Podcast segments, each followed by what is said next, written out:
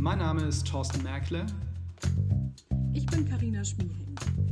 Und dies ist der Julecast, ein Podcast über Zeitungen und junge Zielgruppen in Zeiten von Corona. Schönen guten Tag. Wir sind ein Teil des Teams der Jule-Initiative Junge Leser. Herzlich willkommen zur ersten Folge unseres Podcasts, äh, in der wir über Corona sprechen müssen, nicht unbedingt wollen.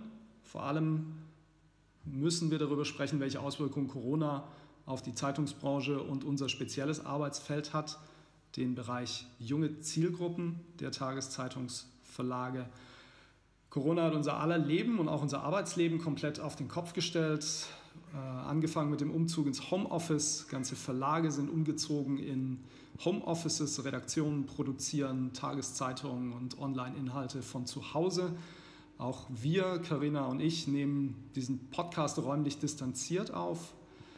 Die Auswirkungen von Corona auf die Zeitungsverlage sind im Moment einerseits äh, dass es steigende Nachfragen gibt nach Digitalabos, es gibt steigende Reichweiten auf den Online-Portalen.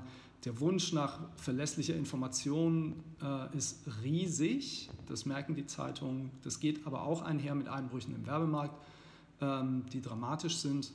Ähm, es geht einher mit Veranstaltungsabsagen, äh, geht auch einher damit, dass Redaktionen weniger und weniger zu berichten haben, auch wenn die Nachrichtenlage natürlich jeden Tag ähm, sehr dicht ist.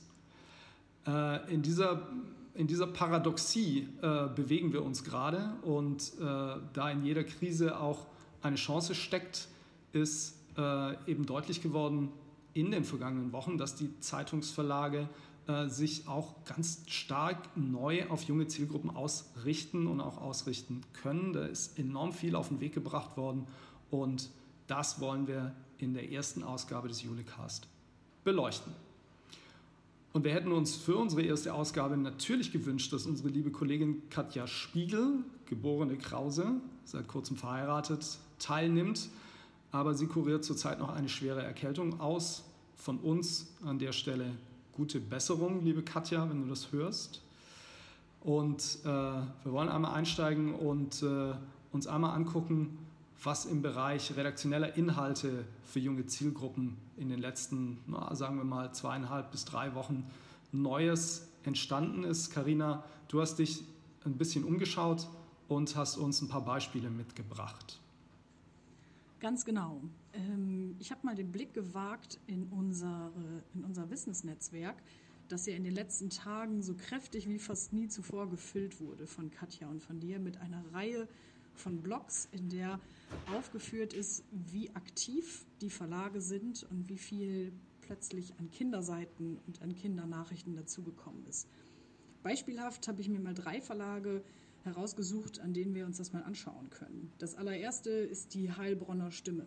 Äh, dort gab es mit dem Stimmchen, mit dem Maskottchen der Zeitung eigentlich wöchentlich eine Kinderseite, die jetzt kurzerhand in Corona-Zeiten auf, eine täglich, auf einen täglichen Erscheinungsrhythmus äh, raufgehoben wurde. Ähm, dann gibt es einen Verlag äh, ganz oben im Norden in Flensburg, äh, der SHZ, der äh, zwar schon immer eine tägliche Kinderseite hatte, kurzerhand sich dabei entschieden hat, gleich zwei tägliche Seiten daraus zu machen. Und ähm, zuletzt schauen wir nach Augsburg. Ähm, auch da gab es schon in schöner Regelmäßigkeit Kinderseiten, meistens eine halbe Seite. Und auch hier wird den Kinderthemen jetzt täglich eine ganze Seite eingeräumt. Also wir sehen überall, nehmen die Umfänge ganz dramatisch zu. Die Zeitungsseiten werden plötzlich für Familienthemen, für Kinderthemen freigemacht und was in Augsburg auch schön läuft, ist, dass die Zeitung jetzt oder dass die Kinderseite jetzt nicht nur äh, mehr Umfang in der Zeitung selbst findet, sondern auch digital ausgespielt wird.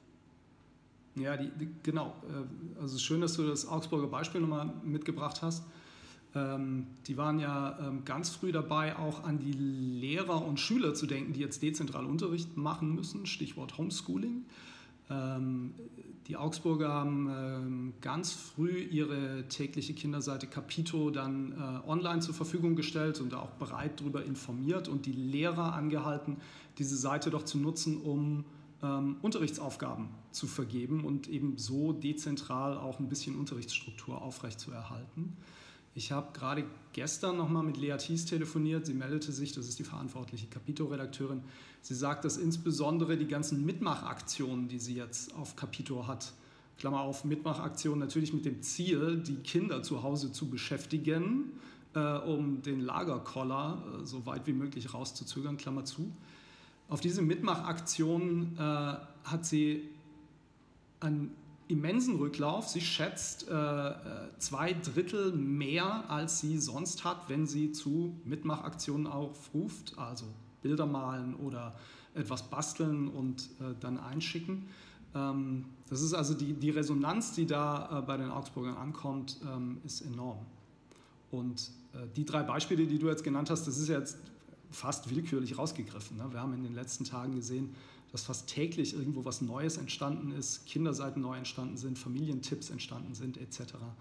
Ähm, da zeigt sich ganz einfach, ähm, dass die Zeitungen sich in, in, so einer Phase auch ganz schnell ausrichten ähm, auf den Bedarf, den junge Zielgruppen, also die Kinder und eben die Eltern, die mit den Kindern jetzt zu Hause festsitzen, ähm, an der Stelle haben und dass es eben auch gutiert wird.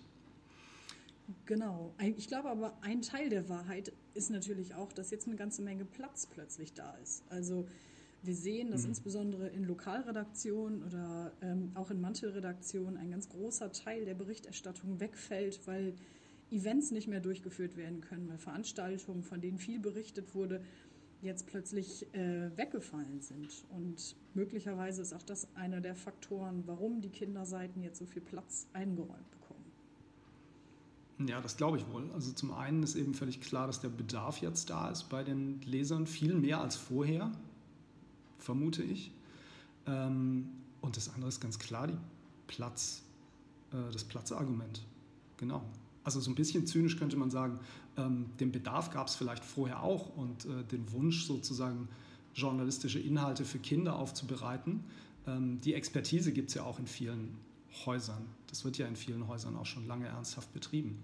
Ähm, aber jetzt sozusagen, wo der Platz eben entsteht, leider, leider Gottes, ähm, äh, da werden solche Inhalte dann eben auch prominenter gesetzt. Ja, das ist äh, zumindest eine, äh, eine Entwicklung, die wir gerade ähm, bei Corona sehen. Es gibt noch mehr Entwicklungen, die wollen wir uns aufheben für äh, die nächsten beiden äh, Ausgaben unseres äh, Jule-Casts, ähm, weil wir machen das jetzt öfter, Karina. Ne? Ja, halte ich für eine sehr gute Idee. ja, ich auch. Äh, und äh, wir hoffen natürlich auch, dass wir äh, die liebe Kollegin Katja dann bald an Bord holen können. Nochmal gute Besserung äh, von uns aus. Wir wollen mindestens monatlich eine neue Folge machen, dieses Podcasts. Äh, mit den Corona-Themen werden wir jetzt nicht so lange warten, das wird sicherlich schneller gehen, aber dann wollen wir in eine Regelmäßigkeit kommen und äh, zusätzlich zu unseren wöchentlichen Push-Nachrichten, die wir für unsere Mitgliedsverlage rausgeben und dem monatlichen Newsletter, wollen wir eben auch den Podcast als ein zusätzliches Informationsmedium bereitstellen. Hören kann man uns übrigens äh, bei Spotify und bald hoffentlich bei Apple Podcasts. Wir hosten auf SoundCloud, auch dort findet man uns und natürlich stellen wir den Podcast sowohl ins Wissensnetzwerk auf www.junge-leser.org als auch auf unsere frei zugängliche Website junge-leser.info. Wenn es Ihnen gefallen hat, schreiben Sie uns an info@junge-leser.org. Wir nehmen auch gerne Anregungen auf. Wenn es Ihnen nicht gefallen hat, schreiben Sie uns auch. Äh, wir wollen uns gerne verbessern. Ähm, für jetzt geben wir die Losung aus, bitte Hände waschen und gesund bleiben. Und äh, wir hören uns bald an dieser Stelle. Bis bald. Bis bald.